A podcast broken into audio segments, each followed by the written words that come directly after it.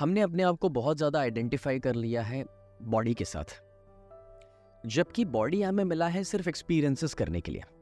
इतनी झंझट क्यों? इतनी शिकायत क्यों? रात हो गई रात हो गई रात हो गई। और अगर सुबह हुई तो आप कूदते वापस हो सुबह हो गई सुबह हो गई। नो इट्स जस्ट देयर तो स्किन है तो भाई गोरे होंगे काले होंगे। पिंपल होंगे। टैनिंग भी होगा। या फिर यू नो भाई बॉडी में फैट है मसल है ठीक है। आप जो लाइफस्टाइल जियोगे फीडबैक मिलेगा। और चेकअप के बाद कहा, बेटा, तुम्हें एक और चेकअप के लिए जाना है। तो मुझे लगा this would be part of the insurance लेकिन जब मैं दूसरी जगह पर गया और वो डॉक्टर ने सब चेक किया तो पता चला, जब उन्होंने मुझे बताया, कि हार्ट में हमारे तीन दरवाजे होते हैं, जिसे ट्राइकस्पिड कहा जाता है, जैसे तीन वाल्व होते हैं। उन्होंने कहा कि आप बाइकस्पीड हो, यानी कि बाय बर्थ आपके अंदर एक चीज़ अलग है और वो है तीन वाल्व के बजाय सिर्फ़ दो वाल्व है। आज आपको मैं मेरी एनर्जी और हैप्पीनेस के सोर्स से मिलवाना चाहती हूँ जिनको मैंने 2010 में अटेंड किया था उनके प्रोग्राम को। तब वो मेरे गुरु थे आज भी मेरे गुरु है और uh, मेरे हस्बैंड भी है। सो वी हैव स्नेह देसाई विथ अस जो 26 सालों से लोगों को लाइफ एंड बिज़नेस कोच के रूप में सर्व कर रहे हैं। कैसा लग रहा है स्नेह आपको? बहुत अच्छा। घर पे तो इंटरव्यू चलते रहता है मेरा आज सबके सामने हो रहा है। मैं वही बताने वाली थी कि कभी आपने सोचा था कि हम वैसे तो बहुत बातें करते हैं बट इस तरह से कैमरा के सामने इस पॉडकास्ट के माध्यम से आपकी बीवी आपको इंटरव्यू करेगी सबके सामने।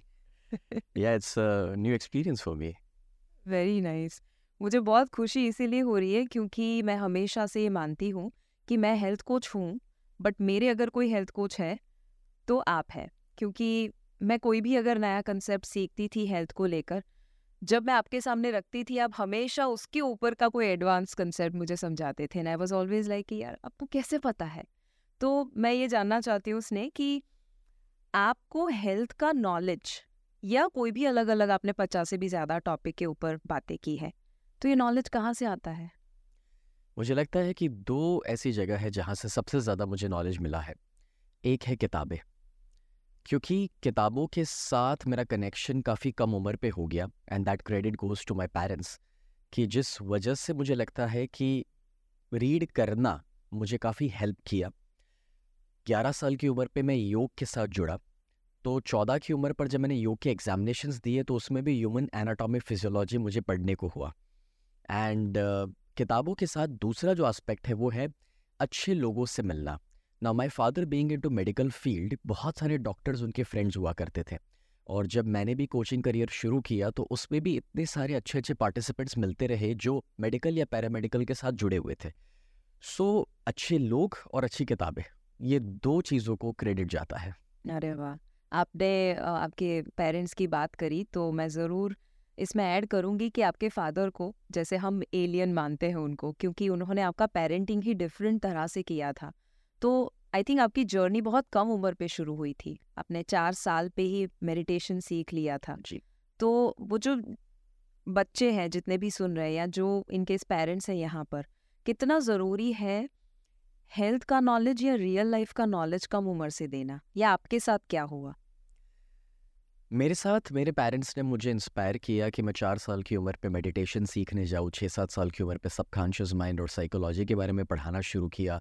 नौ साल की उम्र पे कम्युनिकेशन और पब्लिक स्पीकिंग के बारे में बताया। ग्यारह साल की उम्र से योग के साथ जोड़ दिया, चौदह साल की उम्र से रेकी पुरानी हीलिंग वास्तु फैंगशुई तो सब्जेक्ट्स बहुत सारे मुझे कम उम्र पे मिले। जैसे एक बच्चा स्कूल में जाके आठ अलग अलग सब्जेक्ट पढ़ता है, वैसे ही मुझे स्कूल के बाहर दूसरे आठ सब्जेक्ट्स पढ़ाए गए। एंड इस वजह से जो रियल लाइफ का नॉलेज और एक्सपीरियंसेस मुझे मिले, जो रियल लाइफ के टीचर्स और गुरु मुझे मिले, शायद इस वजह से मुझे लगता है कि कम उम्र पे मेरा दुनिया को देखने का जो प्रस्पेक्टिव था, नज़रिया था, काफ़ी अलग हो गया। अब आप देखिए नॉर्मल केस में क्या होता है, जब बच्चे सिर्फ़ स्कूल जाते हैं तो एक ज़माने की बात है इंडिया में गुरुकुल सिस्टम हुआ करती थी। गुरुकुल सिस्टम के अंदर बच्चों को ज़िंदगी के लिए तैयार किया जाता था। मगर आज तो केमिस्ट्री के लिए तैयार किया जा रहा है मैथमेटिक्स के लिए तैयार किया जा रहा है हिस्ट्री के लिए तैयार किया जा रहा है लिटरेचर के लिए तैयार किया जा रहा है, वो अच्छी बात है इट्स गुड बट हो ये रहा है कि जो लाइफ के लिए एक बच्चे को तैयार करना है रियल लाइफ के चैलेंजेस को लेकर के रियल लाइफ के कॉन्सेप्ट को लेकर के, वो जब मिसिंग होने लगता है then I personally believe that I was blessed in a way कि वो रियल लाइफ का नॉलेज मुझे मिला. एंड रही बात हेल्थ की तो मेरे फादर हमेशा से ही मानते हैं कि आपका बच्चा जिस आदतों की ओर जाए और जो आप नहीं चाहते हैं कि जाए तो वो बोल करके उसे नहीं कहा जा सकता कि भाई लड़कियों को देखना बुरी बात है या फिर पान मसाला तम्बाकू या सिगरेट खराब है या फिर ये कहना कि भाई तुम तली हुई चीज़ें मत खाओ या बाहर का मत खाओ ये बोलने से कुछ नहीं होने वाला। क्योंकि बच्चों के आजू बाजू का जो माहौल है बच्चे जो देखते हैं, जिन लोगों के बीच रहते हैं, वो वैसे ही बनते हैं। तो मेरे आसपास भी वो जंक फ़ूड वाला माहौल या पान मसाला या एक समय पर उम्र के साथ जो दूसरे बच्चों को आदतें लग रही थी, वो मुझे ना लगे। इसे ध्यान में रखते हुए मेरे पेरेंट्स ने मुझे सही चीज़ का नॉलेज देने की कोशिश करी। बिकॉज़ वो मानते थे कि अगर हम बोलेंगे तो शायद हमारा बच्चा उतना ना सुने, मगर कोई दूसरा टीचर, गुरु या कोई सेमिनार के अंदर उसे वो चीज़ का एजुकेशन मिल जाएगा तो वो समझ जाएगा। अब आप सोचिए ग्यारह या बारह की उम्र पे जब आपको यम और नियम के बारे में समझना शुरू हो जाए या फिर आप सोचिए कि आपको सात्विक राजसिक या तमस क्या है उसकी समझ मिलना शुरू हो जाए। तो ऑटोमेटिकली मुझे याद है जब मैं बारह तेरह का था उसके बाद मुझे तली हुई चीज़ें खुद ही पसंद नहीं आ रही थी। हम्म। जबकि मेरे सारे दोस्तों को वो अट्रैक्शन था। बट मुझे याद है मैंने बारह की उम्र से पापड़ खाना जैसे बंद कर दिया। आप पूरी कभी नहीं खाते? यस आई डोंट लाइक पूरी। आज दिन तक पता नहीं कोई कारण से मुझे वो पूरी जो डीप फ्राई होती है वो हम्म। मेरे दिमाग में नहीं बैठी है। क्योंकि वो बचपन में जो एजुकेशन मिल गया वो एजुकेशन ने मेरी मदद करी। अब आप जब योग फॉलो करते हैं तो इवन आपको समझ पड़ने लगती है कि भी पान मसाला हो सकता है शराब हो सकता है ये चीज़ें आपकी सेहत पर क्या इम्पैक्ट ला सकती है? या लेट तक जागना या सुबह ना उठना उसका इम्पैक्ट क्या हो सकता है आपकी लाइफ में? एंड दैट्स द रीज़न कि मुझे याद है पंद्रह बीस साल मेरी ज़िंदगी के ऐसे बीते हैं जब सुबह चार, साढ़े चार बजे मैं कॉन्स्टेंटली हर दिन उठा हूँ। तो कहने का मतलब ये है कि आप जब अपने बच्चों को सही माहौल देंगे, सही एजुकेशन देंगे तो ऑटोमेटिकली वो चीज़ उनके स्वभाव में आने लगती है और फिर बाहर की एनवायरनमेंट और दोस्त भी उन्हें इम्पैक्ट नहीं कर पाते हैं। Is just about right education because आप बच्चों को जब भी कुछ सिखाएँगे ना, हमेशा वो एक सवाल करते हैं वाई और अगर उनको आप लॉजिक नहीं दे पाएँगे साइंस नहीं दे पाएँगे तो वो आपकी बातों को नहीं मानेंगे। बिल्कुल इसमें इसने मुझे याद है कि आपके मम्मी पापा ने चाय कॉफ़ी छोड़ दी थी आपके जन्म के साथ। yes. वो कहानी ज़रूर बताइए ऐसा क्यों? एक्चुअली ऐसा हुआ था कि मेरे मम्मी पापा जैसे पापा को कॉफ़ी पसंद थी मम्मी कभी चाय भी पीते थे मगर जब मेरा जन्म हुआ तो वो चाहते थे कि वो आदत मुझे ना लगे। एंड दैट्स द रीज़न कि उन्होंने चाय और कॉफ़ी मेरे जन्म के साथ अपनी ज़िंदगी से छोड़ दी, वो सैक्रिफाइस किया बिकॉज़ वो नहीं चाहते थे कि वो आदत मुझे लगे। और इसलिए मैं यहाँ पर कहना चाहूँगा हर पेरेंट्स को कि आप अपने बच्चों को सिर्फ़ ज़मीन, जायदाद या बिज़नेस देकर नहीं जाते। आप अपने बच्चों को अपनी आदतें और अपनी बीमारियाँ भी देकर जाते हैं। और इस वजह से जब उन्होंने चाय कॉफ़ी छोड़ दी तो हैरानी वाली बात यह है कि तीस साल की उम्र तक मुझे नहीं पता था कि कॉफ़ी क्या है। मैंने उसके बाद जब बहुत ज़्यादा मेरा इंटरनेशनल ट्रैवल शुरू हुआ तब कभी कभार कॉफ़ी लेना शुरू किया। या फिर चाय मैंने ऑलमोस्ट छः महीने पहले लाइफ में पहली बार ट्राई करी। एंड uh, आज मैं कह सकता हूँ कि ओके okay, महीने में एक या दो बार कभी कभार occasionally I try that but आप जब तीस से पैंतीस सालों तक एक सर्टन कोर आपका बन जाता है आदतें बन जाती है तो वो अब आपकी आदतें जो है उसमें चाय या कॉफ़ी रोज़ बरोज़ की ज़िंदगी में कभी नहीं आ पाएगी और जो मेरी ज़िंदगी में भी हुआ है। सो ये नो मैं कहूँगा कि आज कॉफ़ी एवरेज हफ़्ते में एक या दो बार और चाय शायद महीने में एक या दो बार, बट वो कभी कंपल्शन नहीं है, आदत नहीं है। आज दिन तक सुबह उठने के लिए चाय या कॉफ़ी की मुझे ज़रूरत नहीं पड़ी है। क्या बात है, और मैं कम्प्लीटली रिलेट कर पाती हूँ क्योंकि हम बात करते हैं स्नेह कि मेरे पेरेंट्स जो थे, उन्होंने कभी भी घर पे कोक थम्सअप ऐसी सारी चीज़ें कभी नहीं दी थी, और इसलिए मैंने पूरी ज़िंदगी में कभी भी उसको हाथ तक नहीं लगाया था, क्योंकि मेरे माइंड में वो कंडीशनिंग हुआ था। तो I think as a parent बहुत ज़्यादा इंपॉर्टेंट उनका रोल होता है, एक उनके बच्चे की हेल्थ कैसी रहेगी उसके पीछे सो ये बहुत इंपॉर्टेंट लर्निंग है। बट बीच में आपने इसने बताया इंटरनेशनल ट्रैवल को लेकर। सो आई नो आप बहुत ट्रैवल करते हैं। पिछले 26 सालों से जब आप इस फ़ील्ड में हैं और प्रोफेशनली 17 साल से, तब से आपका travelling even out of India बहुत होते रहता है। तो अप्रॉक्सीमेटली आप यू नो कह सकते हैं साल में चार बार इंटरनेशनल ट्रिप करते हैं। फिर भी हेल्थ का ख्याल रखते हैं। मतलब मुझे ऑनेस्टली एक बात तो कन्फेंस करनी पड़ेगी सबके सामने कि जब बीएमआई चेक होता है जब आपका फैट मसल रेशियो चेक होता है तो मैं बहुत हेल्दी ईटिंग फॉलो करती हूँ लाइफस्टाइल फॉलो करती हूँ लोगों को सिखाती हूँ राइट बट जब आपका चेक होता है और यू you नो know, हम दोनों कंपेयर करते हैं you are always above me और मुझे वो बहुत इंस्पायर भी करता है और मुझे एक you know positive competitive feeling देता है कि मुझे वो चीज़ करना पड़ेगा। तो क्या राज है? बिकॉज़ आई नो आप सारी चीज़ें एंजॉय करते हैं आप स्वीट्स भी एंजॉय करते हैं डिप्राइव नहीं करते तो what is the secret I personally believe कि जैसे हमारे जिम में हमने लिखा है that seventy percent is diet and thirty percent is exercise but I believe hundred percent is mindset अब हेल्थ की जब बातें होती है ना तो हम लोग diet nutrition you know portion size calories ये सारे कॉन्सेप्ट डिस्कस कर लेते हैं। Even we talk about hydration and sleep and exercise and movement ये सारी चीज़ें ज़रूरी है। बट इस सभी के ऊपर एक चीज़ आती है and that is your mindset because ये सच है कि हमारा माइंड ये डिज़ाइन कर सकता है कि हमारा बॉडी कैसा रहना चाहिए। और ऐसे काफ़ी सारे रिसर्चेज हो चुके हैं कि जहाँ पर आज भी दुनिया के कोई कोनों में जहाँ लोग आदि मानव के रूप में जीते हैं प्रिमिटिव लाइफ मतलब कि अभी तो हम कहेंगे कि वो गाँव के भी लोग नहीं, शायद उससे भी पुराने हैं कि जिनके पास टेक्नोलॉजी नहीं है। ये देखा गया है कि जहाँ पर उनका माइंडसेट डिस्टर्ब नहीं हो रहा, वहाँ पर वो लोग सौ साल आराम से जी रहे हैं या जब दुनिया छोड़ के जाते हैं तो उनका शिकार हो जाता है या कोई एक्सीडेंट होता है, तब वो दुनिया छोड़ के जा रहे हैं। ना कि भाई किडनी खराब हो गई या लीवर खराब हो गया या हार्ट में कुछ तकलीफ़ आ गई। So what I personally feel is कि वो लोग एक बहुत नेचुरल लाइफ जी रहे हैं। उनके पास शायद न्यूट्रिशन का भी साइंस नहीं है। बट द फैक्ट इज़ कि वो बिना वजह का स्ट्रेस नहीं लेते हैं। हम लोग बरसों से ये सुनते आए हैं कि चिंता चिता समान है। मगर इस वाक्य को हमने एज अ ग्रांट ले लिया है।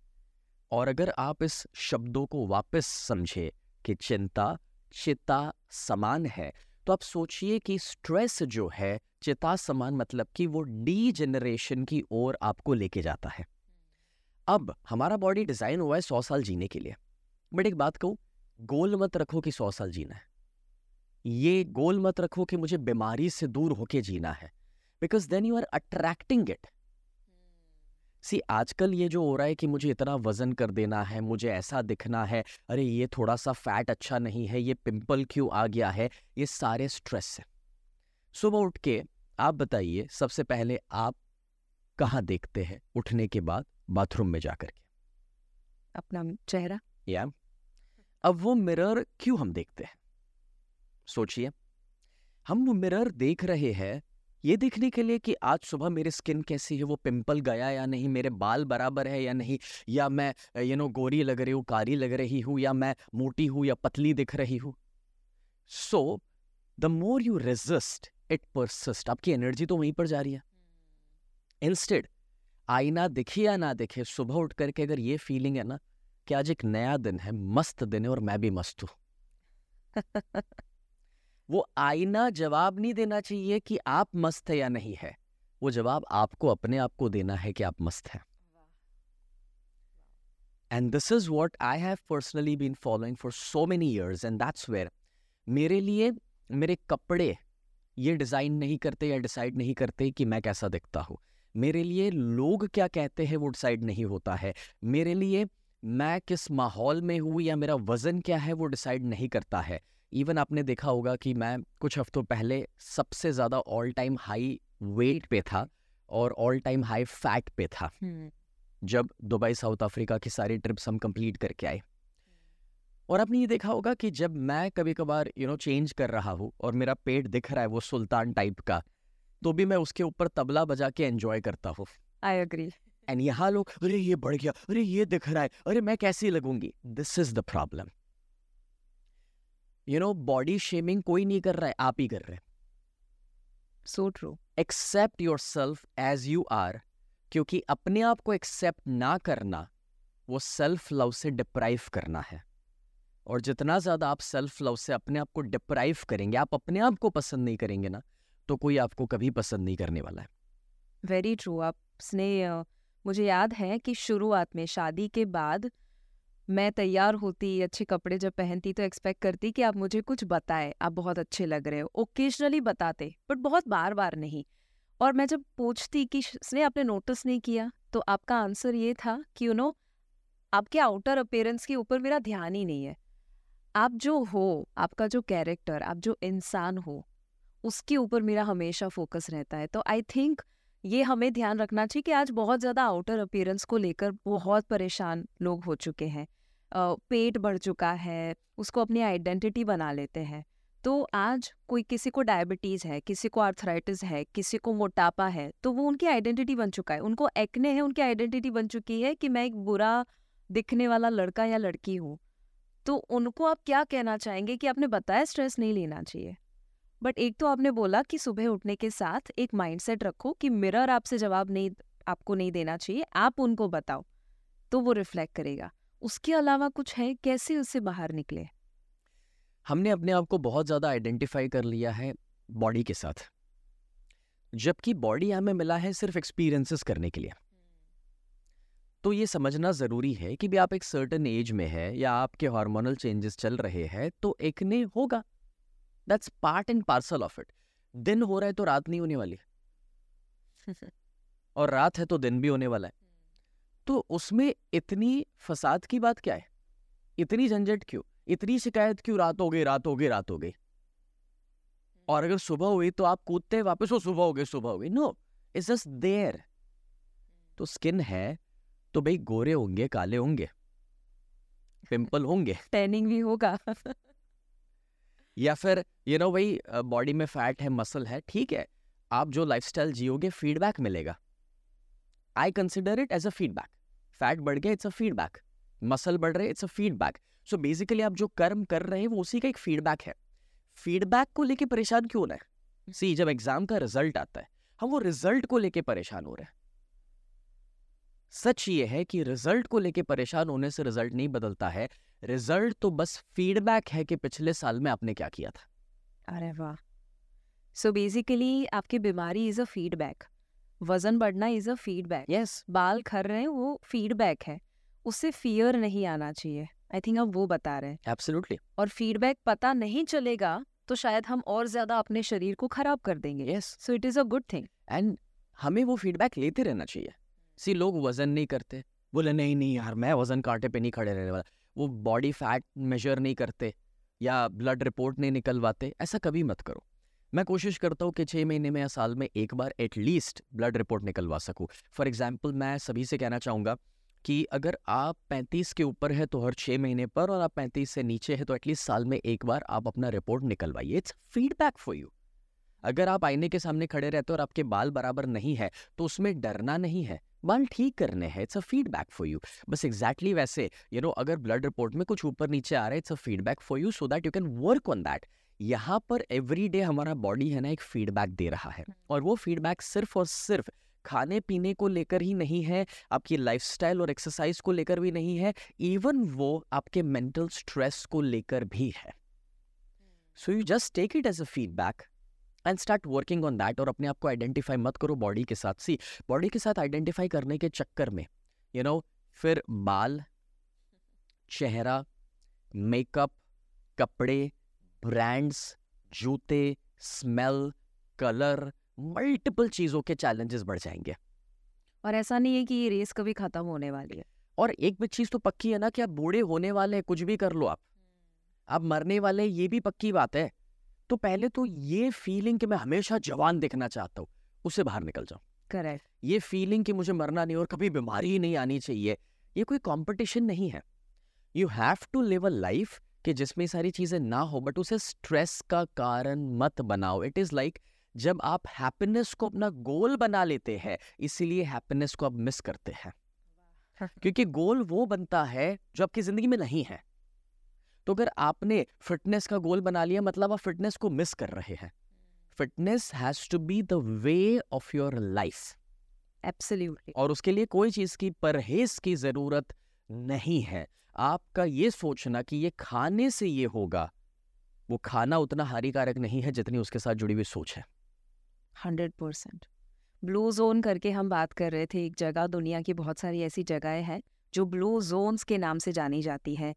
जहाँ पर healthiest living population longest living population even सौ के ऊपर लोग जो लोग जीते हैं साइकिल चलाते हैं, चलते हैं वुड ब्रेक करते हैं एक्सरसाइज करते हैं कम्प्लीटली हेल्दी लाइफ जीते हैं। उन्होंने भी यही कहा था जो आपने बताया कि उनके ऊपर जब रिसर्च किया तो पता चला कि वो डरते नहीं हैं, बूढ़े होने से। इनफैक्ट वो सेलिब्रेट करते हैं उनकी उम्र को और बुढ़ापा सेलिब्रेट करते हैं। इन दिस सेलिब्रेट कि उन्होंने कितनी अच्छी लाइफ जी है और आगे भी जीने वाले हैं। और हम कहीं ना कहीं वो छोटे से पिंपल से इतना बड़ा स्ट्रेस ले लेते हैं। मुझे अभी भी याद है, मुझे एक्ने पिंपल का बहुत इश्यू था, आपको पता है। मैं सुबह उठती थी और चेहरा मिरर में देखकर पहले ये देखती थी कि वो पिंपल गया या नहीं पुराना या कोई नया आया या नहीं। बट पिछले इतने सालों में आपके कुछ यू नो गाइडेंस के माध्यम से मैंने जो पढ़ाई की I got rid of that idea and मुझे लगता है इसने आपने जो बताया you don't just preach you also practise because आपको खुद को भी पर्सनल हेल्थ चैलेंज काफ़ी सारे हुए। उसमें से एक मेजर मुझे पता है जो इक्कीस साल पर आपको पता चला था वो प्लीज़ बताए ऑडियंस को और उसमें से आपका फीडबैक क्या था?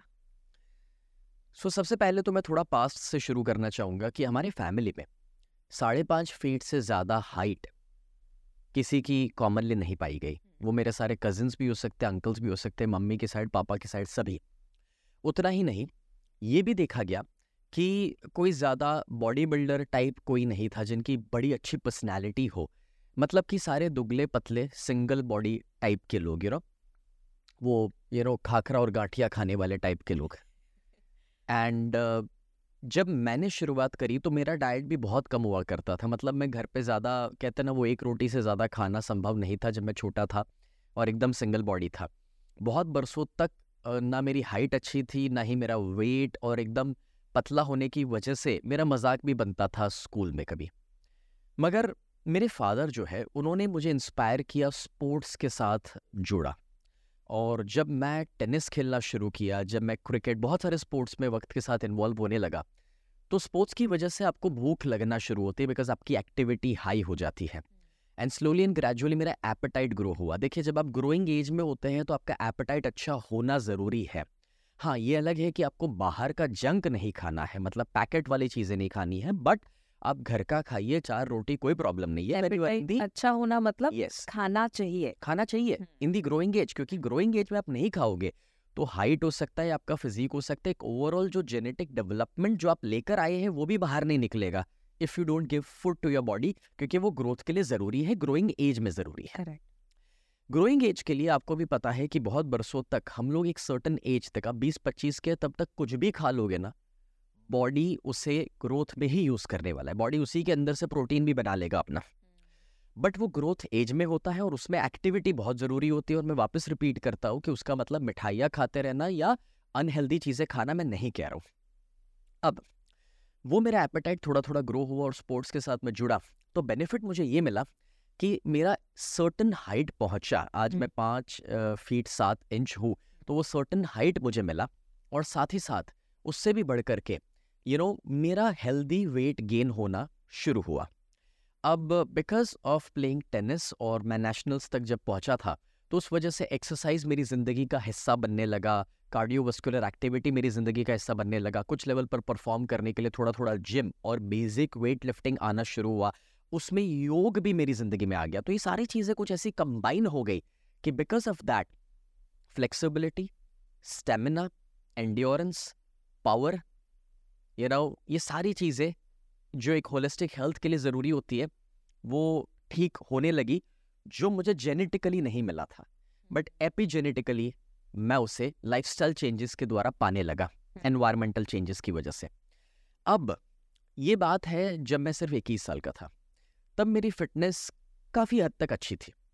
मैं कहूँगा कि तब स्पोर्ट्स की वजह से और रेगुलर एक यू नो एक्टिव लाइफस्टाइल की वजह से काफ़ी कुछ अच्छा चल रहा था। मगर एक इंश्योरेंस चेकअप करवाने को हुआ तो जैसे एक रूटीन आप प्रीमियम भरना चाहते हैं इंश्योरेंस लेना चाहते हैं तो आपको एक चेकअप के लिए जाना होता है। मैं वहाँ पर गया। जब मैं इंश्योरेंस चेकअप के लिए गया तो वहाँ पर जो डॉक्टर थे वो मेरे पापा के फ्रेंड निकल आए मतलब मुझे नाम से पहचान लिया उन्होंने। और चेकअप के बाद कहा, बेटा, तुम्हें एक और चेकअप के लिए जाना है। तो मुझे लगा this would be part of the insurance लेकिन जब मैं दूसरी जगह पर गया और वो डॉक्टर ने सब चेक किया तो पता चला, जब उन्होंने मुझे बताया कि हार्ट में हमारे तीन दरवाजे होते हैं, जिसे ट्राइकस्पिड कहा जाता है, जैसे तीन वाल्व होते हैं। उन्होंने कहा कि आप बाइकस्पीड हो, यानी कि बाय बर्थ आपके अंदर एक चीज़ अलग है और वो है तीन वाल्व के बजाय सिर्फ़ दो वाल्व है। उन्होंने कहा दुनिया में 0.4 परसेंट लोग कुछ इस तरह से पैदा होते हैं या फिर यू you नो know, उन्हें कुछ ये टाइप के चैलेंजेस होते हैं वो टाइप के चैलेंजेस अब इसमें एक मेजर चैलेंज ये होता है कि फॉर एग्ज़ाम्पल कोई डैम है जब डैम के तीन दरवाजे खुले और पानी फ्लो होता है और उसके बजाय अब दो ही दरवाजे खुल सकते और पानी फ्लो होता है तो पानी का प्रेशर ज़्यादा रहता है क्योंकि दरवाज़ा एक कम खुला है। एग्जैक्टली exactly वैसे जब मेरे हार्ट के अंदर से ब्लड पंप हो रहा है तो बींग अ बाइक का स्पीड दो ही दरवाजे है ब्लड को बाहर निकलने के लिए पंप होने के लिए। सो बिकॉज़ ऑफ़ दैट मेरा ब्लड प्रेशर हाई रहता है ये मुझे डॉक्टर्स ने बताया। अब मुझे ना ओकेशनली हेडेक्स होते थे जब मैं कभी ज़्यादा खेलता था या कोई एक्टिविटी करता था तो मुझे तब लगता था कि ठीक है ये तो थकान की वजह से हो रहा है। लेकिन तब मुझे पता चला कि भाई ये एक्चुअली ब्लड प्रेशर मेरा हाई हो रहा है। अब हमारे फैमिली में मम्मी पापा दोनों को हेरिडिटरी ब्लड प्रेशर इश्यूज़ जो उनके पेरेंट्स से मिले थे और उनकी दवाइयाँ तो पंद्रह बीस सालों से चल रही थी। मुझे दवाई प्रिस्क्राइब की गई। इक्कीस साल की इक्कीस साल की उम्र पे हाई ब्लड प्रेशर की गोली।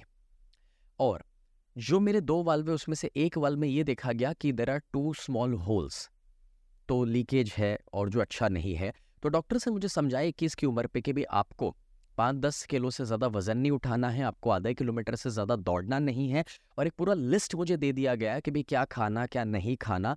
अब देखिए, डॉक्टर्स तो अपना काम कर रहे हैं और वो हम चाहते हैं कि भी हमारी ज़िंदगी अच्छी रहे और फ्यूचर में कोई प्रॉब्लम्स ना आए। तो वो सर्वाइवल के लिए, यू नो, मुझे मोटिवेट कर रहे हैं। लेकिन मुझे तब ये भी एक हिंट दी गई कि शायद मेरी एवरेज ज़िंदगी चालीस तक हो सकती है।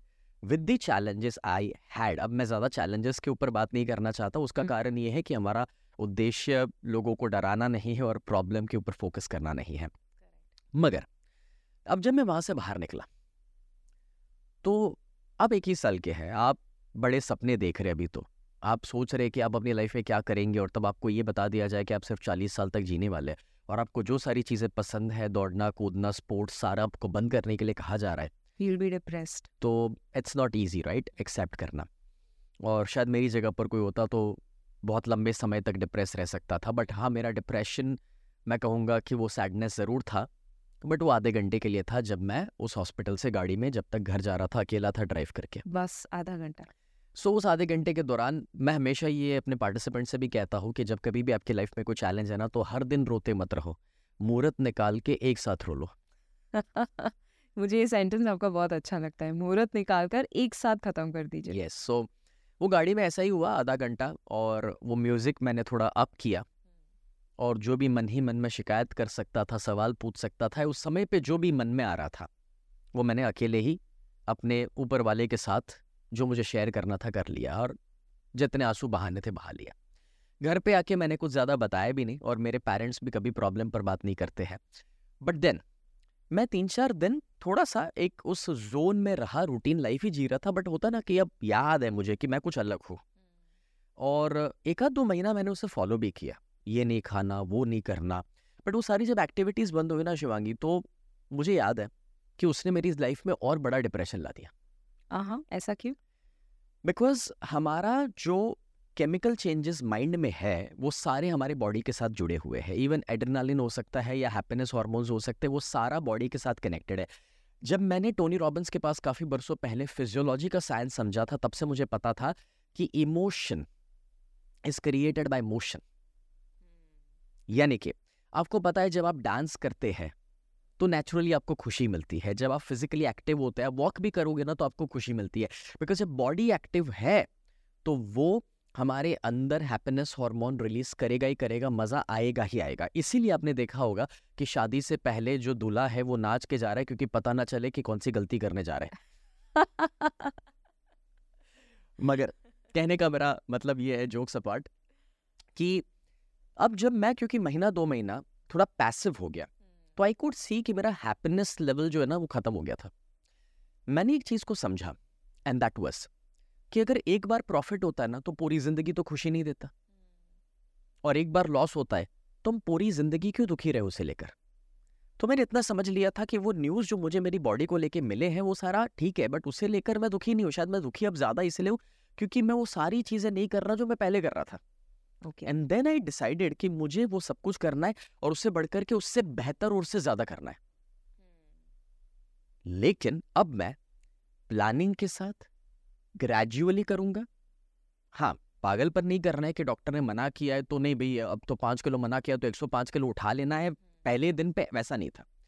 But from the age of 21 to 24 again I started studying about health I think आपने उसी दौरान एक्सरसाइज भी ज़्यादा सीरियसली लेना शुरू किया।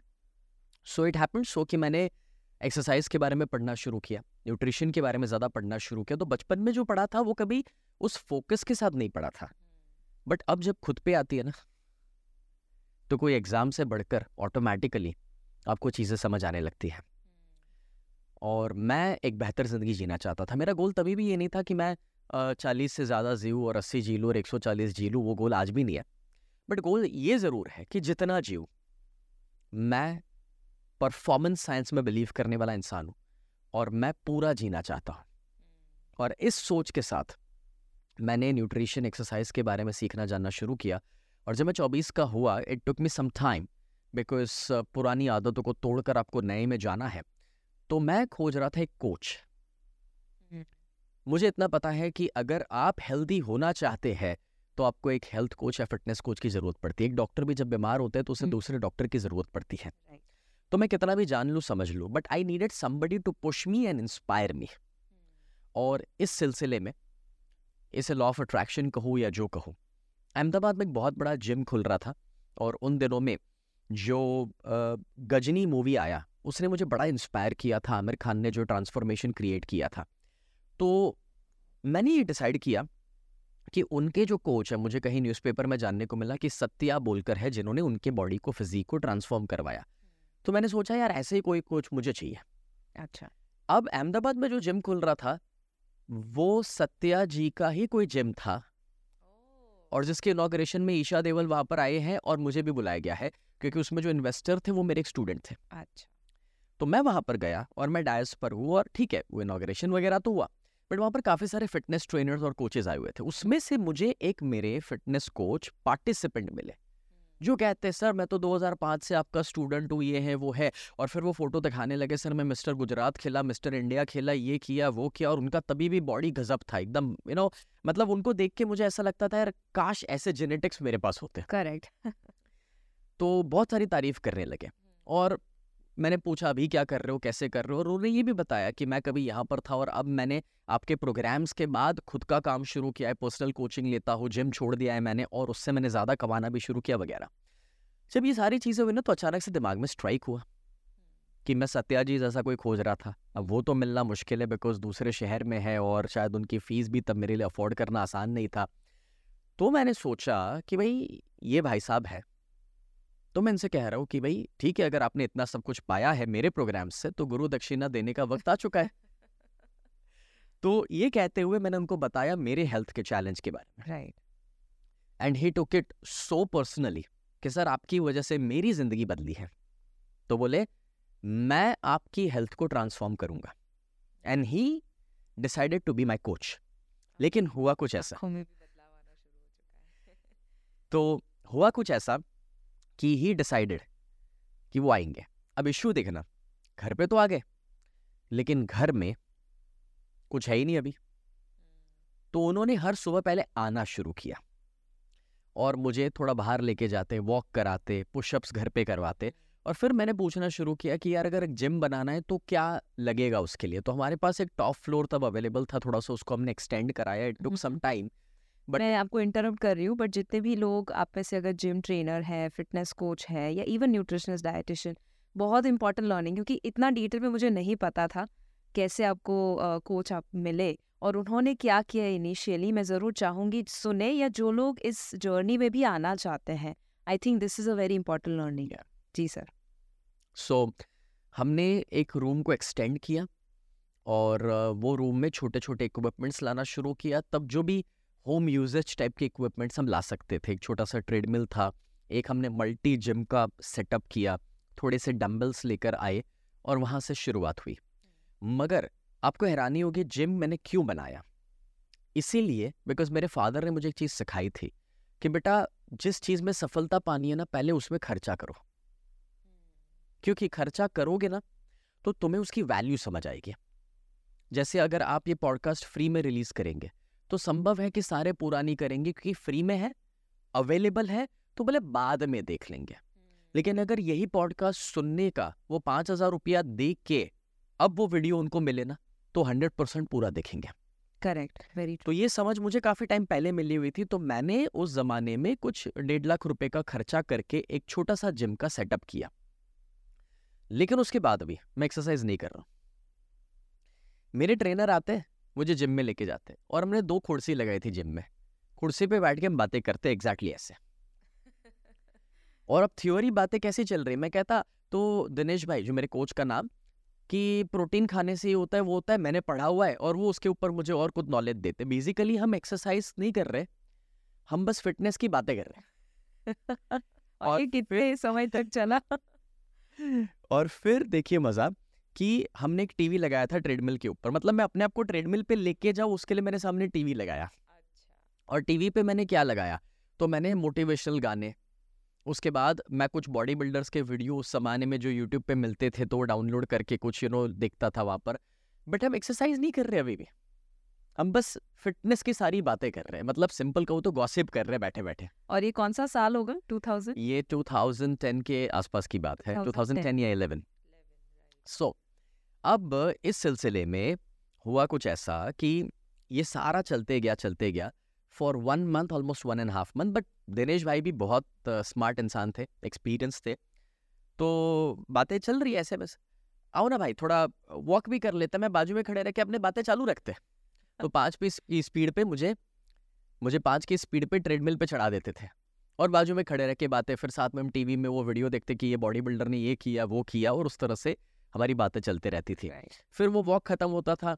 आओ थोड़ा बाइसेप कर लेते ये दस का डम्बल ले लो। तो इस तरह से वो थोड़ा थोड़ा थोड़ा एंड बॉडी जो है ना वो अडेप्ट बहुत जल्दी करता है। This is what I believe पहले पाँच दिन आपको तकलीफ़ होती है पंद्रह दिन होती है बट मुझे लगता है एक महीने के बाद दो महीने के बाद वो आपको मज़ा देने लगता है। और तीन महीने के बाद तो उसके बिना आपको मज़ा नहीं आता है।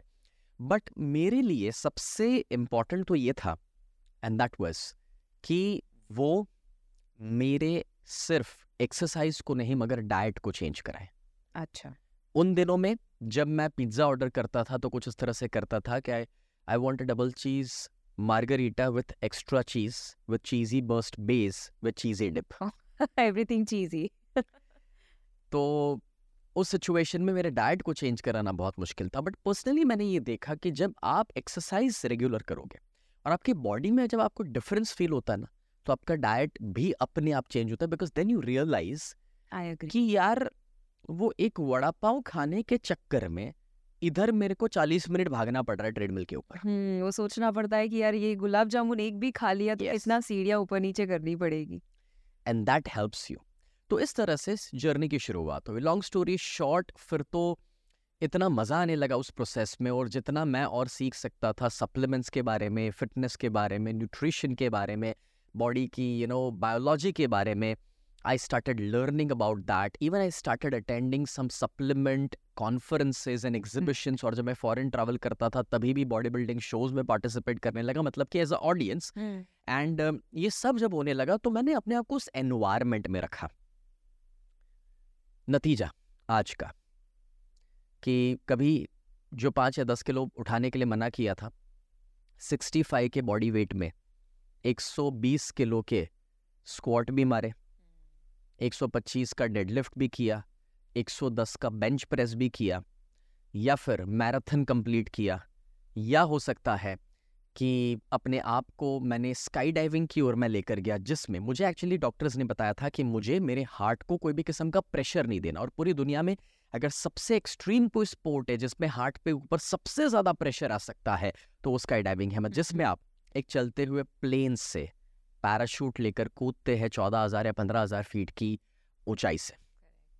सो so, वो स्काई डाइविंग के लिए मैंने अपने आप को ट्रेन किया। ये 2013 की बात है, जब पहली बार स्काई डाइविंग मैंने सीखना शुरू किया and then journey went on अभी ऑलमोस्ट 300 जंप्स मेरे हो चुके हैं स्काई डाइविंग के अंदर, दुनिया के अलग अलग कोनों में। लेकिन आज ऐसा है कि वो स्काई डाइविंग करने के बाद और उसके बाद अभी जब हमने एवरेस्ट बेस कैंप किया, जहाँ पर ऑक्सीजन अल्टीट्यूड के चैलेंजेस और उसमें जो मैं परफॉर्म कर पाया तो मेरे डॉक्टर्स हैरान परेशान है। वो को भाई तैयार ये कैसे मैं कर पा रहा हूँ और इतना एक्टिवली कैसे मैं जी पा रहा हूँ? एंड आई पर्सनली बिलीव कि आप अपने बॉडी को कोई भी काम के लिए ट्रेन कर सकते हैं।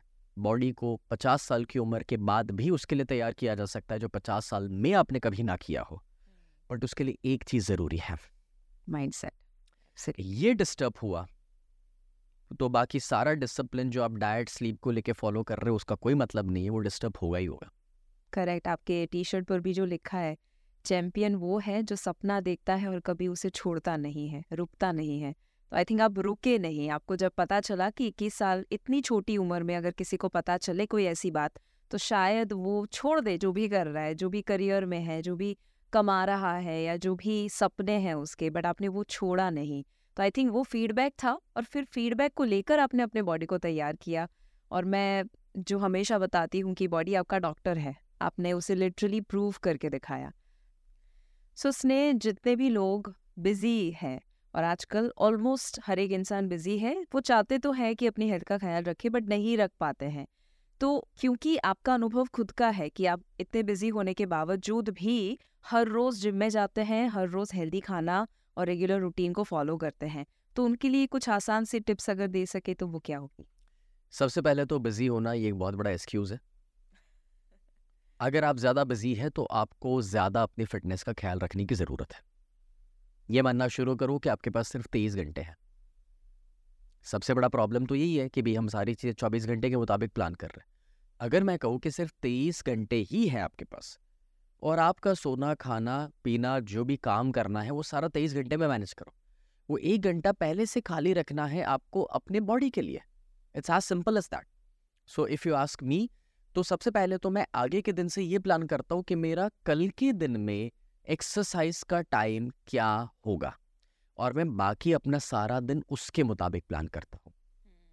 Even when I travel second जब मैं ट्रैवल करता हूँ आई मेक श्योर कि मैं ऐसी होटल्स को ऑप्ट करूँ जहाँ पर एक अच्छा जिम और सारे मेरे लिए इक्विपमेंट्स ज़रूरी हो।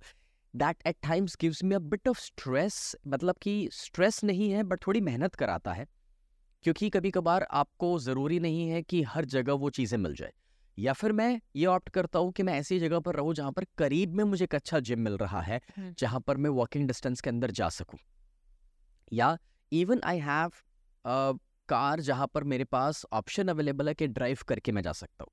अब देखिए कोई कहेगा पर गाड़ी का खर्चा करना अच्छा जिम की मेंबरशिप का खर्चा करना है या वो फाइव स्टार होटल लेनी है जहाँ पर जिम हो?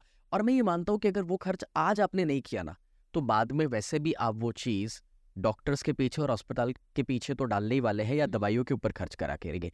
सो उससे तो बेहतर है कि आप आज वो खर्च करो।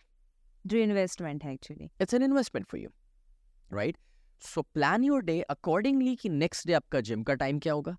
एंड सेकेंड जब भी ट्रैवल करो आप ऐसी होटल्स या ऐसी जगह को ऑप्ट करो जहाँ पर आपको एक्सरसाइज करने का ऑप्शन अवेलेबल रहे और आजकल गूगल के ज़माने में आपको सारी चीज़ें सर्च करने से मिल जाती है इसमें कोई बड़ी बात नहीं इवन कुछ नहीं तो होटल को फ़ोन करके भी पूछ लोगे तो वो लोग भी आपको बताएँगे कि जिम कैसा है है या नहीं है या क्या फैसिलिटीज़ अवेलेबल है। So I believe everything is possible and specially मैं ये देखता हूँ कि अब तो अवेयरनेस इतनी बढ़ चुकी है ना कि छोटे से छोटे शहर और गाँव में भी अब तो जिम या कुछ नहीं तो अखाड़े तो है ही। है।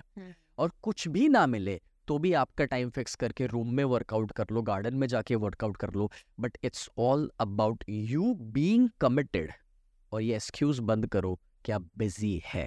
आई थिंक स्ने जब भी मैं हेल्थ की बात करती हूँ, आपके लिए मूवमेंट आई थिंक बहुत इंपॉर्टेंट रोल प्ले करता है, क्योंकि स्वीट्स भी एंजॉय करना या आपका फेवरेट खाना भी एंजॉय करना, उसके साथ हेल्थ को कैसे मेंटेन करना I think your powerful idea of being fit is movement I believe तो जो लोग कॉम्प्रोमाइज़ नहीं करना चाहते हैं खाने के ऊपर मूवमेंट के बारे में आपने जो जो बताया मुझे अभी भी याद है कि अ, कोई भी बाहर आउट ऑफ़ इंडिया में ट्रैवल करते हैं तो उसमें जिम में हम फ़ोन करके पूछते हैं कि हाईएस्ट डंबल हाईएस्ट वेट का कौन सा डंबल है? And then we choose it तो लेट्स से जो अभी बिल्कुल एक्सरसाइज नहीं कर रहे हैं जिनको पता ही नहीं एक्सरसाइज कैसे करना उनके लिए कुछ छोटी सी टिप्स आपके द्वारा मिल सकती है? कैसे वो शुरू करें? देखिए अगर आपने अभी तक लाइफ में कभी एक्सरसाइज नहीं करी है तो सबसे पहले तो एक्सरसाइज आपके लिए ओवरवेलमिंग हो सकती है या जिम में जाना ही आपके लिए बहुत ज़्यादा स्ट्रेसफुल हो सकता है बिकॉज़ यू विल फील अंदर जा करके that I don't belong to this place एक सिंपल एग्ज़ाम्पल है I am not a good dancer तो अगर मैं ऐसी कोई जगह पे जाऊँगा जहाँ पर सारे बहुत अच्छा डांस कर रहे हैं ना तो आई माइट फील इन्फीरियर और ये बहुत लोगों का प्रॉब्लम है कि जब आप जिम में जाते हैं आप योगा क्लास में जाते हैं कहीं पर भी आप जाओगे जहाँ पर आप कभी गए नहीं हो और आप वो चीज़ कर नहीं पा रहे हो ना तो आपको थोड़ा सा वो इन्फ्योरिटी कॉम्प्लेक्स फीलिंग आता है और वो आपका कॉन्फिडेंस डाउन करता है। But you have to understand कि अभी जो जिम में है ना वो सारों का कभी तो पहला दिन था। हम्म। बस आज आपका पहला दिन है। hmm. और जहाँ तक शुरू करने का सवाल है देखिए मैं चाहूँ तो लोगों को पसंद आए वैसे रास्ते दे सकता हूँ। हाँ पहले वॉकिंग से शुरू कर लीजिए अरे पहले थोड़ा सा स्ट्रेचिंग कर लीजिए। बट अगेन मैं वो वेस्ट ऑफ़ टाइम वाली बातें नहीं करना चाहता। मेरा फंडा बहुत सिंपल है gym is the place to be but मेरा मतलब जिम का वेट्स नहीं है। मतलब कि एक एनवायरमेंट जहाँ पर आप अपने बॉडी को पुश कर रहे हैं। उस एनवायरमेंट में लेके जाओ डंबल नहीं उठाओगे उससे फ़र्क नहीं पड़ता। तो वहाँ जाके स्ट्रेचिंग कर लो योगा मैट लगा के योगा कर लो। वहाँ जा कर के बॉडी वेट एक्सरसाइजेस कर लो आज ऑप्शंस की कमी नहीं है। वहाँ पर एरोबिक क्लास भी होंगे जो पसंद है वो करो but the point is start with twenty minutes लोग क्या करते हैं? जब इस टाइप के कोई पॉडकास्ट देखते हैं या खास करके हम जैसे एक मोटिवेशनल स्पीकर के रूप में काम करते हैं तो हमें सुनने के बाद पहले दिन पे दो घंटे जम जाते हैं। दूसरे दिन एक घंटे तीसरे दिन आधा घंटा और चौथे दिन से बंद कर देते हैं। उसके बजाय मैं लोगों को सजेस्ट करूँगा कि अगर आप सिर्फ़ एक पुशअप के सेट से शुरू करोगे। और आपने पहले दिन पाँच पुशअप किए। अब बस मेक श्योर करो कि हर दिन आपको एक पुशअप का सेट मारना है जो आपकी कैपेसिटी उतना मारो। हफ़्ते भर में आप पाँच पुशअप से आई एम श्योर कि सात आठ तक पहुँच जाओगे। एक महीने के अंदर आप दस क्रॉस कर जाओगे। तीन महीने के अंदर आप पच्चीस पुशअप तक पहुँच जाओगे। और अगर वो एक साल कर लिया ना आई एम वेरी श्योर कि चार दिन तीन घंटे एक्सरसाइज करके आपके बॉडी में जो चेंज नहीं दिखेगा वो हर दिन पाँच मिनट एक सेट पुशअप का करके साल भर के अंदर आपके बॉडी में बहुत बड़ा चेंज दिखेगा। Hundred percent. तो इसका मतलब मेरा ये है कि आप जब आज जिम जा रहे हो तो मैं कह रहा हूँ बस बीस मिनट से आप शुरू करो और हमें किसी के साथ कंपेयर नहीं करना और अपने आप को पुश नहीं करना। बीस मिनट के अंदर जितना कंफर्टेबली कर सकते हो बस शुरू करो। And just keep that twenty minutes for one week that's it लेकिन हमें ना जोश आ जाता है दूसरे दिन से। अब तो ये भी उठा लूँ वो भी कर लूँ ये एक्सरसाइज भी। नहीं करनी है। नहीं करनी है। See I am sharing this क्योंकि मैं एक माइंडसेट कोच हूँ और मुझे पता है कि वो बहुत बड़ी गलती होगी जो आपने कभी नहीं किया वो तुरंत करना। तो क्या करना है कि आप एक हफ़्ते तक बीस मिनट करो फिर आठवें दिन से यानी कि सेकेंड वीक से आप पच्चीस मिनट करोगे थर्ड वीक से आप तीस मिनट करोगे उसके बाद आप next week thirty five forty forty five और भले तीन महीना लग जाए एक घंटे तक पहुँचने में मगर आपके माइंड को कभी पता ही नहीं चलेगा कि आप एक घंटे कब पहुँच गए बिकॉज़ वो इतना ग्रेजुअली हुआ है।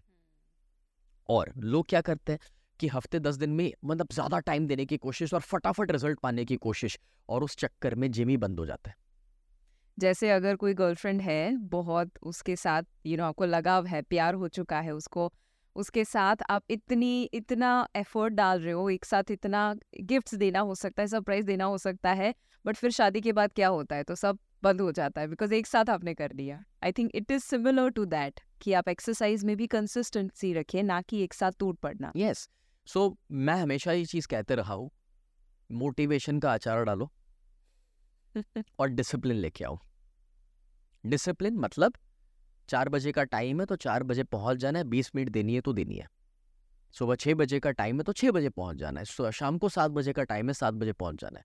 दुनिया उल्टी हो जाए आपने डिसाइड किया है सात बजे तो आप सात बजे वहाँ पर होंगे। अब मैं ये नहीं कह रहा कि आपका टाइम हर दिन सात बजे का है तो सात बजे ही करो। For example somebody like me मेरा ट्रैवलिंग है तो मेरा जिम का टाइम काफ़ी बार चेंज होता है। हम्म, हम्म। मैं सुबह जिम करता हूँ मैं शाम को भी जिम करता हूँ मैं रात को भी जिम करता हूँ। सो मैं ये नहीं कहना चाहता कि एक ही फिक्स टाइम होना चाहिए बट हाँ मैंने अगर आगे के दिन से डिसाइड किया है कि कल मेरे पास ये टाइम अवेलेबल और मैं तब जिम जा रहा हूँ कुछ भी हो जाए मैं जाऊँगा। इवन तो मैं बारह घंटे के बाद स्टेज से नीचे उतरा हूँ। तो भी मैं जिम जाऊँगा। क्योंकि जब लोग मुझसे पूछते सर और बारह घंटे आप स्टेज पे कूदे हैं नाचे हैं इतना वॉक किया बीस किलोमीटर तो स्टेज पे हो गया उसके बाद क्या ज़रूरत है? हाँ। और तब मैं कहता हूँ भाई ये बीस किलोमीटर मैं कर पा रहा हूँ क्योंकि मैं जिम जा रहा हूँ। करेक्ट। और वो बंद हो गया तो ये नहीं कर पाऊँगा मैं। इसका मतलब ये हुआ मेरा कि उसके बाद बारह घंटे के बाद मेरे पास एनर्जी नहीं भी है ना बट क्योंकि मैंने डिसाइड किया है एस में जा रहा हूँ और वहाँ पे जाके मैं फुल वर्कआउट नहीं भी कर पाऊँगा मैं आधे वेट्स भी नहीं उठा पाऊँगा उस दिन क्योंकि मेरी रात को नींद नहीं हुई कुछ भी हुआ है। तो मैं वहाँ जाकर भी स्ट्रेचिंग करूँगा थोड़ा वॉक करूँगा बट मैं अपने आप को ये कन्विंस करूँगा कि मैंने डिसाइड किया था और मैं जिम गया हूँ। दैट मैटर्स एब्सोल्युटली क्योंकि हर दिन बहाने मिलेंगे छुट्टी मारने के। और अगर वो हुआ ना तो कभी डिसिप्लिन नहीं आएगा। मुझे याद है लास वेगस में हम थे कुछ सालों पहले और वहाँ पर काफ़ी सारे जिम को हमने देखा बट वहाँ पर सारे महँगे जिम थे। तो एक जिम हमने किया था, मुझे एग्जैक्ट याद नहीं है बट आई थिंक कुछ पर पर्सन दो हज़ार पच्चीस सौ पर डे का रेट था। एंड आई वॉज़ लाइक कि इसने इतना खर्चा करना, उसे अच्छा है, चलेगा, एक दिन स्किप कर लेते हैं। बट आपने वो पे किया हम दोनों के लिए एंड वी वर्कड आउट और आपने सेम कंसेप्ट बताया था कि एक इंसान का पच्चीस सौ पे करना, उससे ज़्यादा खर्चा ये होगा कि आप एक दिन वर्कआउट ना करके अपने माइंड को बताओ कि आप इनडिसिप्लिन एब्सोल्युटली और एक चीज़ याद रखना है कि जब आप एक दिन एक्सरसाइज नहीं करते ना आप तीन दिन पीछे चले जाते हैं। लेट मी रिपीट दैट जब आप एक दिन एक्सरसाइज नहीं करते आप तीन दिन पीछे चले जाते हैं। इसका फंडा लोगों को समझने में बड़ा वक्त लगता है। और वो आपके मोमेंटम को और माइंडसेट को भी डिस्टर्ब कर जाता है। और आपको एक लूजर वाला फीलिंग आता है। आपको लगता है कि यार मैं नहीं कर पाया देखा लास्ट टाइम भी नहीं कर पाया था देखा अब छोड़ नहीं करना है। बिल्कुल सही बात है। तो जितने भी लोग देख रहे हैं, सुन रहे हैं, उनको वज़न कम करना है, ज़्यादातर लोगों को। तो उनके बारे में आप क्या, क्योंकि मैं बहुत सारी टिप्स देती हूँ, बट आपकी बहुत यूनिक टिप्स होती है। तो उसने आपके हिसाब से जिन लोगों को बेली फैट कम करना है, वज़न कम करना है, उनको क्या करना चाहिए? Number one you have to visualize mirror में देख के आप जो हो, उसे लेकर गिल्ट फील मत करो। इंस्टेड विजुअलाइज करो कि दिखना कैसे चाहते हो।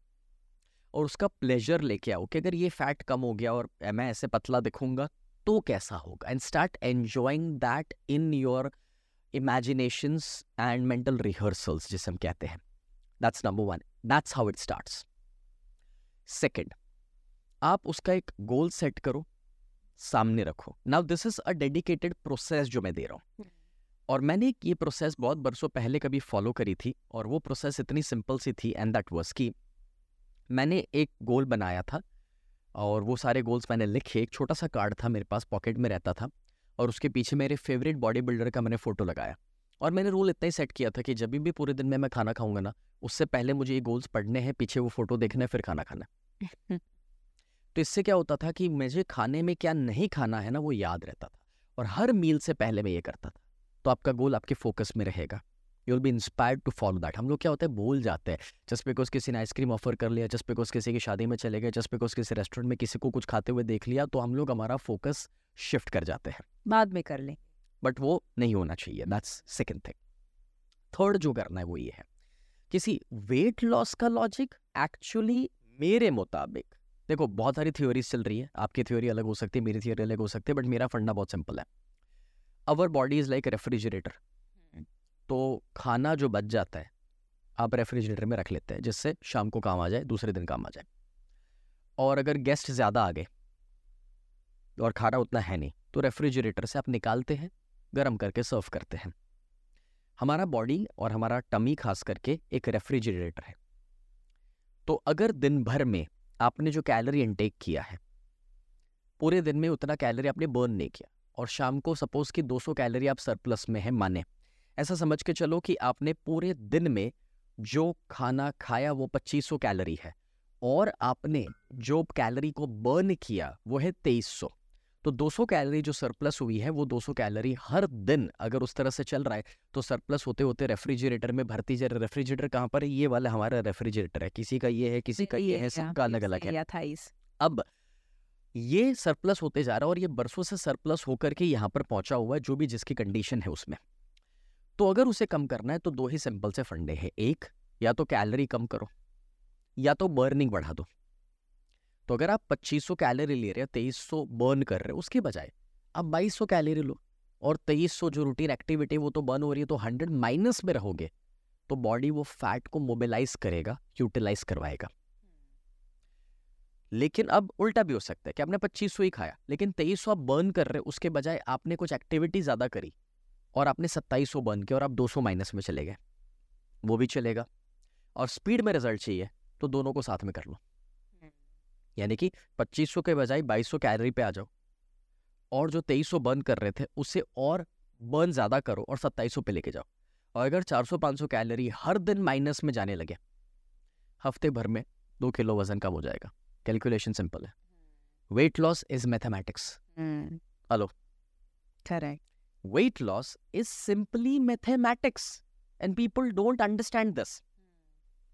आपका जितना सरप्लस वेट है ना उसके पीछे भी एक मैथ्स छुपा हुआ है कि इतना सरप्लस वेट या इतना बॉडी फैट कैसे आया और कितने बरसों में कितनी लाख कैलोरी एक्स्ट्रा पड़ी हुई है आपके अंदर। करेक्ट ये सिंपल मैथ्स है लेकिन लोगों ने उसे बहुत ज़्यादा कॉम्प्लिकेटेड बना लिया है। I am not just saying कि कैलोरी कंट्रोल ही सब कुछ है but that's one part and that's the major part multiple चीज़ें हैं। हॉर्मोन्स भी जुड़े हुए हैं स्ट्रेस भी जुड़ा हुआ है इमोशंस भी जुड़े हुए हैं आपके वेट के साथ। स्लीप भी है। एब्सोल्युटली क्योंकि ये सारी चीज़ें हैं जो आपके बॉडी वेट को इम्पैक्ट करती है। तो बात करने के लिए हर एक के ऊपर अगर हम बात करेंगे तो शायद और हमें एक घंटे तक डिस्कशन करना पड़ेगा। बट ये एक बेसिक आइडिया है जो मैं दे सकता हूँ। बट जिनको कैलरी समझ में नहीं आता काउंट करना नहीं आता या कितना मैंने खर्च किया थ्रू एक्सरसाइज नहीं आता है उनके लिए कुछ प्रैक्टिकल टिप्स हो सकती है? Portion size. Okay. So what you need to do is कि पहले से डिसाइड कर लो कि भाई मुझे दो रोटी खानी है इतनी सब्ज़ी खानी है इतना दाल खाना है और वो कटोरी और वो साइजेस फिक्स कर लो अपनी। जैसे मैंने बहुत बरसों तक इस सिस्टम को फॉलो किया है कि मैं थाली में जो लेता हूँ उतना फिनिश करता हूँ। और मुझे पता है कि मुझे थाली में कितना लेना है और उसके बाद अगर भूख है भी सही तो भी मैं नहीं खाऊँगा। बिकॉज़ मुझे मेरा पोर्शन पता है। और वो पोर्शन कैसे पता चलता है? पोर्शन आपको पता चलता है क्योंकि आप जब दूसरे दिन वेट करोगे ना उसी से पता चलेगा कि कल का पोर्शन बराबर था या नहीं। बिल्कुल। वापस दूसरे दिन वेट करोगे तो अपने आप पता चल जाएगा कि कल का पोर्शन बराबर था या नहीं। कांस्टेंट बॉडी हर दिन आपको फीडबैक दे सकता है। बट वो वेट जो करो आप वो हर दिन सेम टाइम पे करो। जिससे आपको एक ट्रैकिंग मिलेगा। और अब क्या पता चलता है। और आई थिंक आपने भी किया है आपके खुद के लिए, क्योंकि जब से आपने बताया कि अभी कुछ समय पहले आप हाईएस्ट बॉडी वेट पर थे, अभी आपका फैट मसल रेशियो भी बहुत इम्प्रूव हो चुका है। फैट कट डाउन आपने कर लिया है, वेट कट डाउन कर लिया है, और हम हमेशा ये कहते हैं, आपके पार्टिसिपेंट्स भी कहते हैं कि आपकी टंग है ना लेमिनेटेड है, और आप at the same time sweet आपको बहुत अच्छी लगती है, you have a sweet tooth. तो दोनों का बैलेंस आप बहुत अच्छे से करते हैं। तो जब आप स्वीट्स खाते हैं भरपूर खाते हैं। जब आप नहीं खाते हैं, जंक छोड़ते हैं, कुछ भी छोड़ते हैं, शुगर छोड़ते हैं तो भरपूर तरीके से छोड़ते हैं। तो आई थिंक मुझे लगता है कि आपका माइंड आपकी टंग को कंट्रोल करता है। क्योंकि tongue is a, is an employee, आपका बॉस माइंड है। तो हमें बहुत बार लगेगा मे बी जो लोग सुन रहे हैं, उनको लगेगा कि यार ये बताना आसान है बट एक रोटी या इतना पोर्शन कंट्रोल करना शायद हमसे नहीं हो पाता है। बहुत बार ट्राई किया है डिप्राइड फीलिंग आता है। डू यू थिंक वो कहीं माइंडसेट का प्रॉब्लम है रादर देन बॉडी का प्रॉब्लम एब्सोल्युटली सारा खेल माइंड का है। जब इंसान अभी जब जैनिज़्म में पर्यूशन आएँगे या जब हम इस्लाम में रोज़ा देखते हैं हर रिलीजन ने अपने अपने लेवल पे हमें फास्टिंग बताया है। जैसे श्रावण का महीना चल रहा है तो उस दौरान कितने सारे लोग कितने दिनों तक अलग अलग तरीके से फास्ट करते हैं। तब हमें प्रॉब्लम क्यों नहीं आता ये? क्योंकि उसके पीछे एक बहुत बड़ा वाई छुपा हुआ है। वाई है जो ऊपर वाले के साथ रिलीजन के साथ कनेक्टेड है। तो वो इतना बड़ा आपका वाई और रूल बुक बन जाती है कि अब आपको कोई प्रॉब्लम नहीं होता। पहले दो दिन, तीन दिन प्रॉब्लम होता है। आप मैं कहूँ कि अगर पूरा पूरा दिन भूखे भी रहोगे सिर्फ़ पानी पर भी रहोगे या पूरा दिन पानी के बिना भी रहोगे पहला दिन बहुत तकलीफ़ होगी दूसरा दिन थोड़ी तकलीफ़ होगी तीसरा दिन उससे भी कम होगी और चौथे दिन से तो कुछ याद भी नहीं आने वाला। Hundred percent. बट शुरू करने के लिए आपका वाई स्ट्रांग होना चाहिए। तो मैंने जो आपको पहले कहा ना कि गोल सेट करो लिखो रोल मॉडल बना लो और विजुअलाइज करो वो है वाई वो माइंड सेट कराएगा। बाकी सारी जो स्ट्रैटेजीज है वो तो जो आपको सुनते रहे हैं आपके प्रोग्राम्स में आए, मुझे नहीं लगता उन्हें मुझे सिखाने की ज़रूरत है। आई थिंक यही मिसिंग होता है कि वो वाई डिसाइड नहीं कर लेते हैं, क्योंकि अगर किसी का वाय है कि बस मुझे शादी में अच्छा दिखना है तो वो वाय शायद उसके लिए इतना बड़ा अगर नहीं है तो वो उसको मोटिवेट नहीं करेगा, हर दिन डिसिप्लिन नहीं रखेगा। तो I think mindset is the most important Sneh, आपके साथ जब भी मैं बात करती हूँ, वो ऑफ़ स्टेज हो सकता है ऑन स्टेज हो सकता है, ऑन कैमरा हो सकता है। मुझे हर बार कुछ ना कुछ सीखने को मिलता है और मैं आपको बहुत बार ये बताती भी हूँ कि आप सोशल मीडिया के ऊपर और ज़्यादा एक्टिव हो जाइए, पर आप नहीं हैं। जब हम ट्रैवल करने के लिए जाते हैं, जब हम बाहर जाते हैं तो मैं हमेशा स्टोरीज अपलोड करती हूँ, रियल टाइम स्टोरीज या, यू नो, रील्स वगैरह शूट करना। बट आपको वो उतना आप प्रेफर नहीं करते हैं। उसकी कोई वजह है? Why you know you are not so active on social media at times I feel it's a waste of time कुछ लोगों के लिए डाइजेस्ट करना मुश्किल होगा but I want you to tell the truth देखो सच बताऊँ तो लोग इंस्पायर होते हैं मैं मना नहीं करूँगा। बट मेरा ये डालना कि ओके मैं अभी मर्सिडीज़ में ट्रैवल कर रहा हूँ या मैं बिज़नेस क्लास में ट्रैवल कर रहा हूँ मैं इस फाइव स्टार होटल में हूँ और मैंने ये वीआईपी टिकट खरीदा और मैं यहाँ पर गया और मैं यहाँ पर की नोट स्पीकर हूँ। मुझे तो नहीं समझ आता कि उससे किसी और को क्या फ़ायदा मिलेगा। ये मेरी पर्सनल लाइफ है। मैं पर्सनल लाइफ अपने मुताबिक जी रहा हूँ मैं ट्रैवल करना पसंद करता हूँ। I have lot of great experiences but उसे मैं लर्निंग के रूप में जब मैं अपने सेमिनार्स वर्कशॉप्स लेता हूँ, तब ज़रूर शेयर करता हूँ। बट ये कि मैं हर दिन सुबह से शाम अपलोड करूँ कि मैं इतने बजे उठ गया और इतने बजे खाना खा रहा हूँ और अभी मैं कॉफ़ी पी रहा हूँ, ये मेरे से नहीं होता। बिकॉज़ आई फील कि उसके लिए ना मुझे अपना फोकस शिफ्ट करना पड़ रहा है। That is the most important अब जैसे मैं खाना खा रहा हूँ, अब मेरी फेवरेट डिश सामने आई है, चाहे घर पे हो या बाहर हो and I focused on enjoying that dish और उस दौरान यू नो अब पहले प्लेट सेट करो लाइट सेट करो, फिर वो फ़ोटो लो, और सारे दूसरे स्टार्ट नहीं कर पा रहे, क्यों स्टार्ट नहीं कर पा रहे जस्ट बिकॉज़ क्योंकि मैं फ़ोटो ले रहा हूँ। कभी कभार ये थर्टी सेकेंड्स की काम है बट अगर पूरे दिन को देखेंगे ना तो वो थर्टी सेकेंड नहीं रहता है। कभी। कभी वो तीस मिनट तक चले जाता है साठ मिनट तक चले जाता है और फिर अगर खुद अपलोड कर रहे हो ना तो देखना भी पड़ता है ना कितने कि कितने लाइक्स आए कितने कमेंट्स आए लोगों को पसंद आया या नहीं। एंड उस वजह से पूरे दिन में काफ़ी सारा वक्त आपका चले जाता है। नो no डाउट अगर मेरे आजू बाजू कोई इंसान है वो मुझे रिकॉर्ड कर ले और कुछ रख ले तो I am fine with that but हाँ ये है कि मैं हर बार नहीं चाहता हूँ कि मेरे आसपास कोई रहे और मुझे शूट करता रहे। Personally feel I am not the social media guy social media बहुत कमाल की चीज़ है। आई पर्सनली बिलीव कि कोई भी अपने फ़ील्ड में आगे बढ़ना चाहता है उसे एक मार्केटिंग टूल के रूप में यूज़ करे। लोगों की ज़िंदगी में वैल्यू ऐड करनी है तो ज़रूर कंट्रीब्यूशन के रूप में यूज़ करे। है ये पावरफुल है। बट मैं थोड़ा ट्रेडिशनल हूँ। ओल्ड स्कूल हूँ। एंड आई पर्सनली फील कि मैं इस तरह से अगर कोई मेरे सामने बैठ जाए तो उसकी ज़िंदगी ट्रांसफॉर्म कर सकता हूँ। इंटरनेट के ऊपर आज इन्फॉर्मेशन का इतना ओवरलोड हो चुका है हम्म। कि मेरे से बेहतर वीडियो बनाने वाले मेरे से बेहतर एग्ज़ाम्पल देने वाले मेरे से बेहतर स्क्रिप्ट राइटर उधर बैठे हुए हैं। और अगर ऐसी हज़ारों चैनल चल रही है तो अभी तो 140 करोड़ की हमारी जनता है। बस सारे पॉजिटिव ही होने चाहिए ना। फिर क्यों नहीं है? क्यों आज डिप्रेशन सबसे ज़्यादा है? क्यों आज लोग सबसे ज़्यादा परेशान और नेगेटिविटी में है जब हर जगह अच्छी बातें चल रही है। तो है वो ज़रूरी।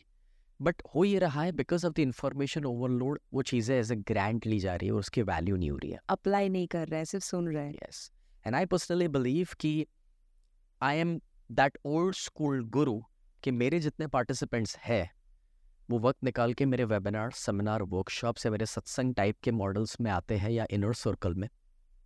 Rather than just watching my small videos you know because I believe मेरा इम्पैक्ट वन टू वन में या मेरे सेशंस में इतना ज़्यादा है कि मेरा सेशन साल में एक बार भी वो अटेंड कर लेंगे काफ़ी है उसके लिए हर दिन दो मिनट की वीडियो की ज़रूरत नहीं है। दैट इज़ सो प्रिसाइज क्योंकि स्नेह आप खुद आपके ट्रेन द ट्रेनर प्रोग्राम में मैं हेल्थ कोच प्रोग्राम में अपने पार्टिसिपेंट्स को हम दोनों सिखाते हैं कि पावर ऑफ़ सोशल मीडिया क्या है और उनको रेगुलरली स्टोरीज अपलोड करना रील्स अपलोड करना करना चाहिए। बट क्योंकि वो अपना करियर शुरू कर रहे हैं, क्योंकि उनको मार्केटिंग अभी करना पड़ेगा और ज़रूरी है। इसीलिए as a part of their job उनको करना चाहिए। But now probably स्ने you are at a stage कि आपके लिए इट्स अबाउट चॉइस कि क्या ऑफलाइन सत्संग टाइप के प्रोग्राम में आपको ज़्यादा फोकस करना, खुद पर्सनल लाइफ पे ज़्यादा फोकस करना या वही आप जो 26 सालों से इतनी मेहनत कर रहे हैं, अभी और ज़्यादा सोशल मीडिया के ऊपर आना। सो आई थिंक आपने एक चॉइस लिया है। कि सोशल मीडिया कम और रियल जो लाइफ है उसको ज़्यादा आप कैसे यूटिलाइज कर सकते हैं? एंड मैं ये नहीं चाहता कि सोशल मीडिया मेरी पहचान बन जाए और मेरा ईगो बन जाए जो काफ़ी जगहों पर मैंने होते हुए देखा है। मैं इंडिया के बहुत अच्छे कोचेज़ इन्फ्लुएंसर्स के साथ कनेक्टेड हूँ। ग्रोथ समिट में भी बहुत अमेजिंग इन्फ्लुएंसर्स क्रिएटर्स आ रहे कितने सारे लोगों को हमने सामने से बुलाया है कि रॉबर्ट क्यूसाकी को वन टू वन आके मिलिए और पता है शिवांगी क्या होता है? जिस बंदे ने लाइफ में एक्चुअली कुछ किया नहीं है और जस्ट बिकॉज़ दो पाँच दस लाख उसके फॉलोवर है या वन मिलियन हिट हो गया है उसे बात करते ना तो लगता है कि वो कोई अलग ही दुनिया में और हवा में उड़ रहा है। ईगो बढ़ जाता है उन लोगों का? मुझे भी अनुभव सोशल मीडिया आपके लिए कभी कभार एक गलत पहचान और ईगो का कारण बन जाता है। तो सोशल मीडिया पे आपका फॉलोइंग होना अच्छी बात है और आप अच्छा कुछ कर रहे हैं तो करना करते रहो मैं सभी से कहना चाहूँगा बस मैं ये कह रहा हूँ कि उसे पहचान ना बना लो और फिर कुछ लोग क्या होते हैं, इतने ज़्यादा उसमें कंजप्शन में चले जाते हैं कि वो एक उसमें भी एक रेस में लग जाते हैं कि अच्छा मेरे इतने फॉलोअर शिवांगी मैडम के इतने फॉलोअर और सबको देख देख के कॉपी करना, उसके वीडियो का कंटेंट उठाना, फिर बनाना, ये एक अलग ही मेंटल गेम बन जाती है और उसमें ही लोग अपनी जीत और हार को डिफाइन करते हैं। मैं इससे ज़्यादा डिटेल में तो नहीं कह पाऊँगा बस इतना ज़रूर कह पाऊँगा कि ऐसे बहुत सारे कोचेज़ और सेलिब्रिटीज़ को मैंने कोच किया है। और आपको हैरानी होगी कि उनके सैडनेस और डिप्रेशन का कारण सोशल मीडिया है जबकि उनके मिलियंस ऑफ़ फॉलोअर्स है। बट उनके दिमाग में जो किसी और के साथ रेस चल रही है सोशल मीडिया के ऊपर वो एक बहुत बड़ा इश्यू है। So I do create content ऐसा नहीं है। बट मुझे वो लाइव बनाने में ज़्यादा मज़ा आता है और यू you नो know, वक्त है और मैं बना रहा हूँ। बट मेरे लिए ये मुश्किल है हंड्रेड परसेंट कि भाई हर हफ़्ते मैं वक्त निकाल के बनाओ जैसे कुछ लोगों के लिए हर दिन एक्सरसाइज मुश्किल है मेरे लिए हर हफ़्ते एक वीडियो बनाना मुश्किल है। मेक सेंस मेक सेंस बिल्कुल सही बात करी। इसका मतलब ये नहीं है कि आपको सोशल मीडिया पे ग्रो नहीं करना है। इसका मतलब ये है कि सोशल मीडिया का सक्सेस आपके ऊपर हावी नहीं होना चाहिए क्योंकि फेलियर को डाइजेस्ट करना शायद आसान हो सकता है बट ये सक्सेस डाइजेस्ट करना सबके लिए आसान नहीं होता। और जो ईगो ना बढ़ाकर उस सफलता को एक ग्रेटिट्यूड के रूप में ले ले कि आज मेरे अगर यूट्यूब फेसबुक इंस्टा को मिलाए तो 1.7 1.8 मिलियन है। आपके भी you uh, know you know, इतने मिलियंस ऑफ़ फॉलोअर्स हैं। But you take it as a gratitude you know कि जहाँ पर आपको मौका मिल रहा है उनकी लाइफ में वैल्यू ऐड करने का। तो उसने आपके हिसाब से जो लोग सोशल मीडिया पे लाइफ अपनी जो दिखा रहे हैं उसके चक्कर में कहीं ना कहीं फेक लाइफ भी जी रहे हैं। Do you do you feel so absolutely और आपको पता है लोग आर्टिफिशियल प्लेन में बैठकर भी ये दिखाते हैं कि हम चार्टर्ड प्लेन में ट्रैवल कर रहे हैं। Um, काफ़ी लोग किसी की मोसिडीज़ किराए पे लेकर भी दिखाते हैं कि हम मोसिडीज़ में घूम रहे हैं ये सब हो रहा है फॉलोअर्स के चक्कर में। Uh, लोग ग्लैमरस दिखने के चक्कर में ज़्यादा फॉलोअर्स पाने के चक्कर में अपने बॉडी में भी काफ़ी सारी सर्जरीज और मल्टीपल चीज़ें कराते हैं। दुनिया भर का मेकअप और फ़िल्टर उसके लिए यूज़ किया जाता है, कितने सारे कपड़े खरीदे जा रहे हैं। मुझे नहीं समझ आ रहा कि ये फॉलोअर्स बढ़ा करके क्या हो जाएगा।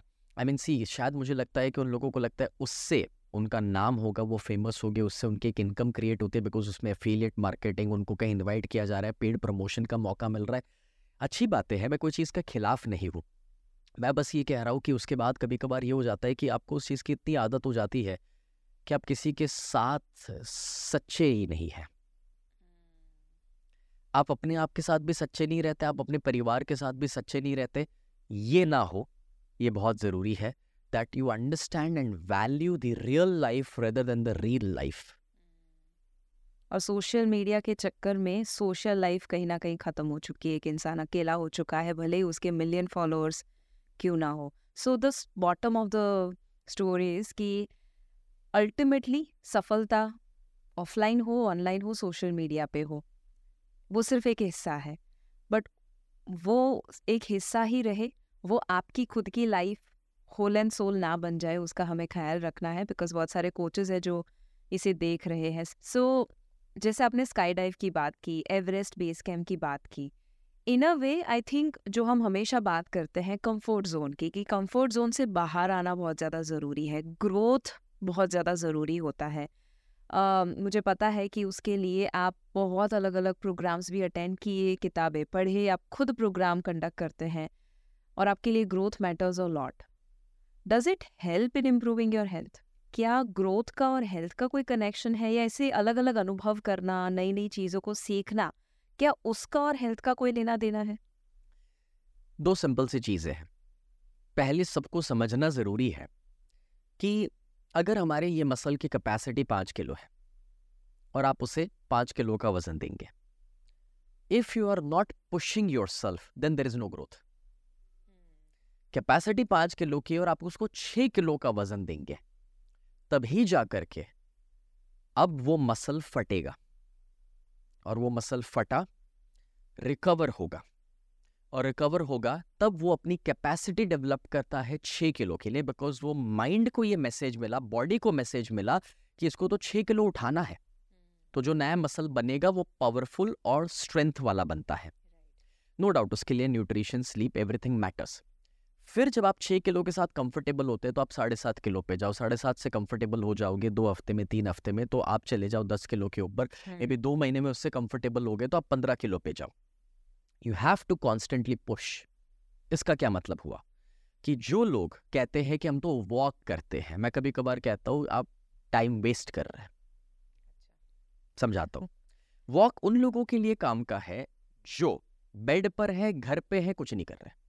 मगर वॉक उन लोगों को ज़्यादा हेल्प नहीं कर रहा है कि जो ऑलरेडी एक्टिव है। क्योंकि आपने चलना किस उम्र पे सीखा था?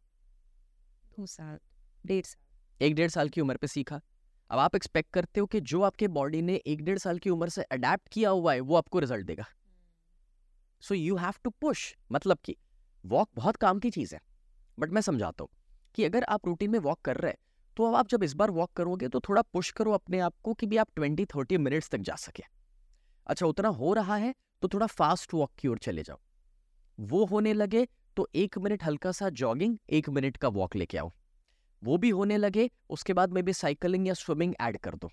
It's about constantly pushing yourself not doing the same things which you have been doing comfort zone से इस तरह से बाहर निकलोगे, अपने आप को स्ट्रेच करोगे, तभी जाकर के रिज़ल्ट मिलेंगे। चाहे वो वेट्स को लेकर हो, योग में भी यही है, आप अगर कोई आसन थर्टी सेकेंड के लिए कर सकते हो तो फोर्टी सेकेंड तक लेके जाओ। अब, इसमें सवाल आता है कि कैसे हम अपने माइंडसेट को तैयार करें कि जिससे वो कंफर्ट जोन तोड़ा जाए और अपने आप को स्ट्रेच किया जाए और पुश किया जाए।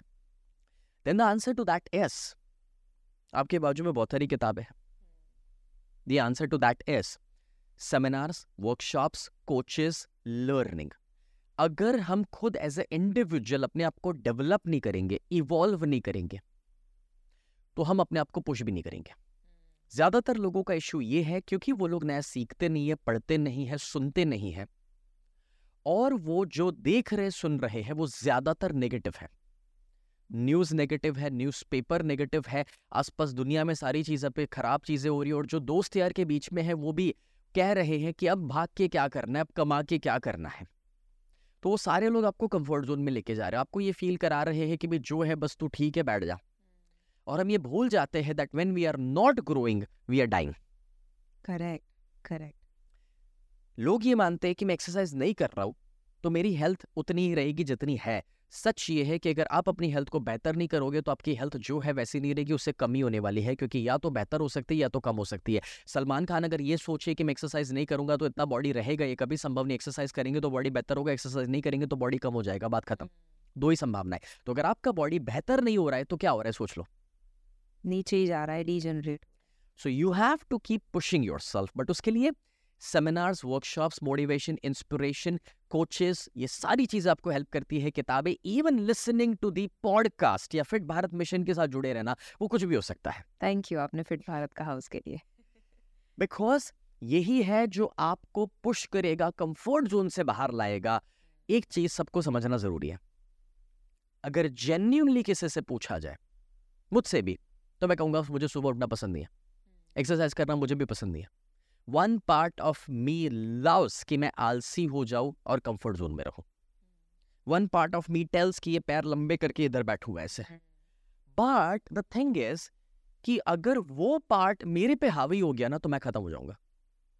और मुझे ये पता है कि मेरे अंदर वो पार्ट है मैं स्वीकारता हूँ। जो स्वीकारते नहीं है ना वो उसे चेंज नहीं कर पा रहे। और हम सबके अंदर वो है। सबके अंदर देव, दानव दोनों बैठे हुए हैं। तो अगर आप अपने अंदर से वो देव को बाहर लाना चाहते हैं, अगर आप अपने अंदर से वो अच्छे वाले पॉजिटिव वाले वॉरियर को बाहर लाना चाहते हैं तो आपको उसे एनवायरमेंट में रखना पड़ेगा जहाँ पर वो बाहर आ सकता है। और वो environment seminars books podcast learning ही है। बहुत सिंपल तरीके से इसे आपने रख दिया कि एक माहौल और अपने आप को पुश अगर खुद नहीं कर पा रहे हैं, जो ज़्यादातर अपने अंदर दो लोग होते हैं, उसमें से देव को जो बाहर निकालना है या पॉजिटिव इंसान को अपने अंदर से बाहर निकालना है, एक ऐसा इंसान जो अपने आप को पुश करे तो सेमिनार, वर्कशॉप्स बहुत ज़रूरी है। इसीलिए मुझे पता है स्नेह कि आप इतने सालों से जब अलग अलग खुद के प्रोग्राम्स कर रहे हैं, ऑर्गेनाइज, इंडिया के 26 सिटीज़ में आपने किया या दुनिया के अलग अलग कोनों में बट अब आपका सपना कुछ अलग है, जो मैं जानती हूँ। और इस बार ग्रोथ समिट इंडिया 2023 जो हो रहा है, जिसमें पहली बार इतनी इतनी बड़ी इवेंट के लिए आप यूएस से जो दुनिया के नंबर वन कोच है finance coach Robert Kiyosaki Robert you know is somebody की जो रिच डेड पुअर डेड के माध्यम से ऑलमोस्ट सभी लोग जानते हैं, और आई एम श्योर बहुत सारे लोगों ने उनकी किताब पढ़ी होगी। बट क्या इंस्पिरेशन था आपका? समझ में आया कि ग्रोथ ज़रूरी है। बट ये growth summit India 2023 Robert Kiyosaki और ऐसे ही बहुत सारे नाम आप ला रहे हैं क्यों ऐसा? और क्यों इंडिया को ये ऐसी टाइप की इवेंट हेल्प कर सकती है इकोनॉमी ग्रो कर सकती है और एज एन इंडिविजुअल भी हेल्प कर सकता है? मैं पर्सनली बिलीव करता हूँ कि हमारा देश एक सोने की चिड़िया था और उसे वापस एक सोने की चिड़िया बनाया जा सकता है। बट उसके लिए लोगों को इंस्पिरेशन की ज़रूरत है। लोगों को अपने प्रॉब्लम से बाहर निकल के सोल्यूशंस खोजने की ज़रूरत है, लोगों को बेहतर स्ट्रैटेजीज की ज़रूरत है। एंड स्कूल कॉलेज के अंदर थोड़ा सा रियल लाइफ का एजुकेशन मिसिंग है और अगर है भी सही तो वो आउटडेटेड है, बिकॉज़ वो हर दिन अपडेट नहीं हो रहा है। और जब आप रियल लोगों के साथ बात करते हैं ना, जो खुद सफल है तो वो आपको कॉन्स्टेंट अपडेटेड नॉलेज देते हैं। सी फॉर एग्ज़ाम्पल अगर कोई न्यूट्रिशनिस्ट बन भी गया यूनिवर्सिटी में से, लेकिन वो आपको सुनते रहेगा ना तो उन्होंने जो सिलेबस पूरा किया है वो कितना पुराना होगा और कौन से ज़माने के रिसर्च उसके अंदर है वो सही है। बट हो सकता है कि वो रिसर्च आज बदल गए तो अगर वो आपके पॉडकास्ट को फॉलो करते हैं या आपको फॉलो करते हैं तो आपके पास कांस्टेंट नए अपडेट मिलेंगे या इवन जो प्रोफेसर जिसने वो सिलेबस बनाया उनको सुनते रहेंगे तो अपडेटेड रहेंगे ना। बिल्कुल। बस एग्जैक्टली exactly वैसे। मैं ये बिलीव करता हूँ कि अगर आपको रियल लाइफ में ग्रोथ चाहिए, अगर आपको रियल लाइफ में सफलता चाहिए तो आपको उन लोगों से सीखना पड़ेगा, जो ऑलरेडी सफल है, जो उस लेवल पर पहुँच चुके हैं, जहाँ पर आप पहुँचना चाहते हैं।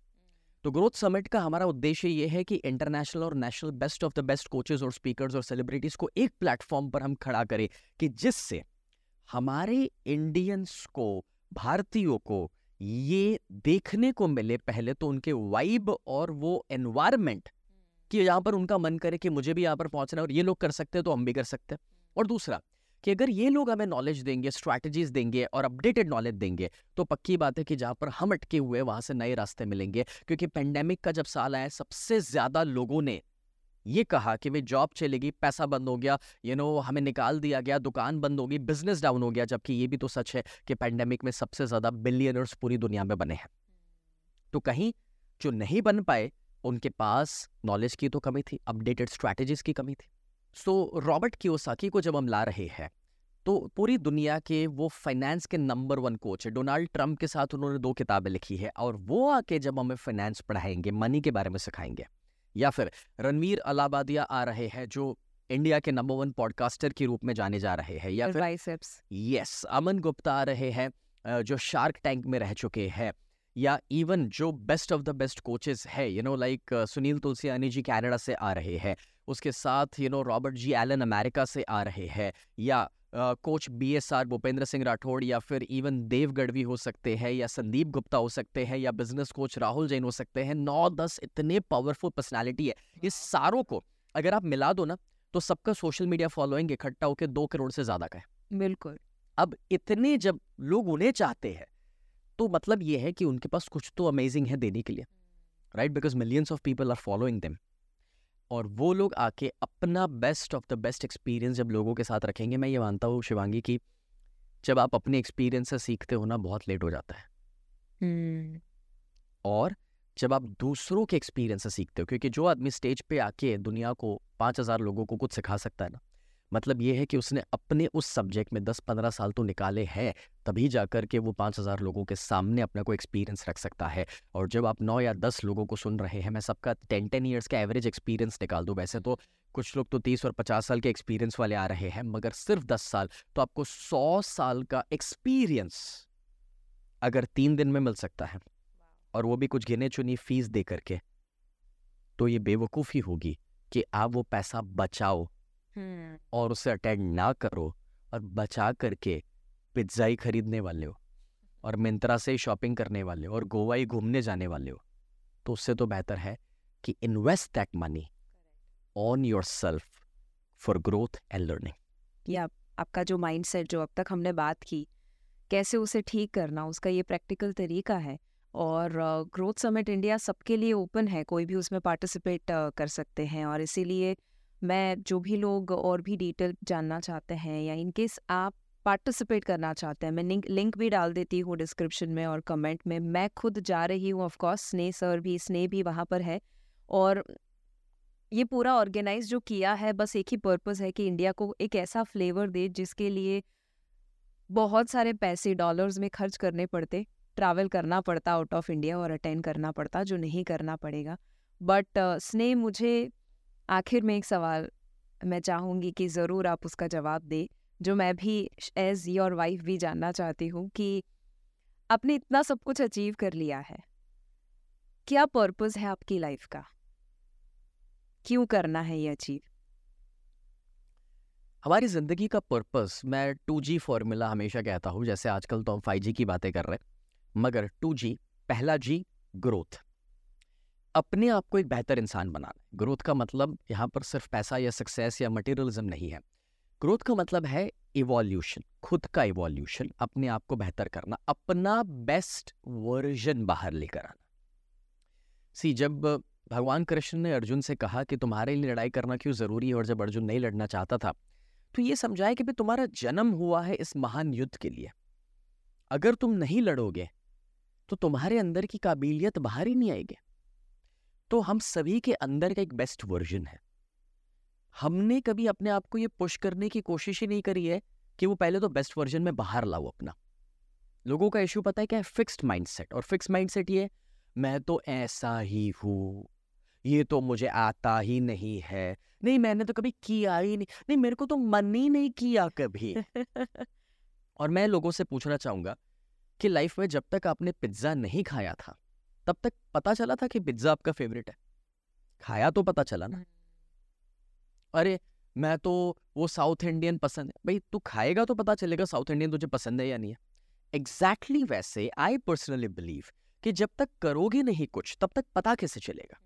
So I am not motivating कि आप बाहर का खाना खाओ। I am just giving you a metaphor कि उसी तरीके से आप चाहे वो एक्सरसाइज करना हो सकता है चाहे नया कोई चैलेंज उठाना हो सकता है कोई नया गोल हो सकता है जब तक ट्राई नहीं करोगे पता नहीं चलेगा। और हम सभी के अंदर से फिजिकली मेंटली इमोशनली स्पिरिचुअली हमें अपना बेस्ट वर्जन बाहर लेकर आना है। उस लेवल पे हमें ग्रोथ करना है। So that's the first G growth second G जो है दैट इज़ गिविंग अब जब हमने ग्रोथ किया है तो हम उस चीज़ को कैसे और लोगों तक पहुँचा सकते हैं? That's what you have to think see I tell you something interesting Shivangi हम कहते हैं कि जीव जंतु जानवर पेड़ पौधे सब कुछ भगवान ने बनाया ईश्वर ने बनाया ऊपर वाले ने बनाया खुदा ने बनाया। अब आप सोचिए कि उन्होंने इंसान को बनाने के बाद क्या बनाया? शायद भी नहीं। कुछ भी नहीं। मतलब कि सब कुछ उन्होंने बनाया है हम भी उन्हीं की बनावट है।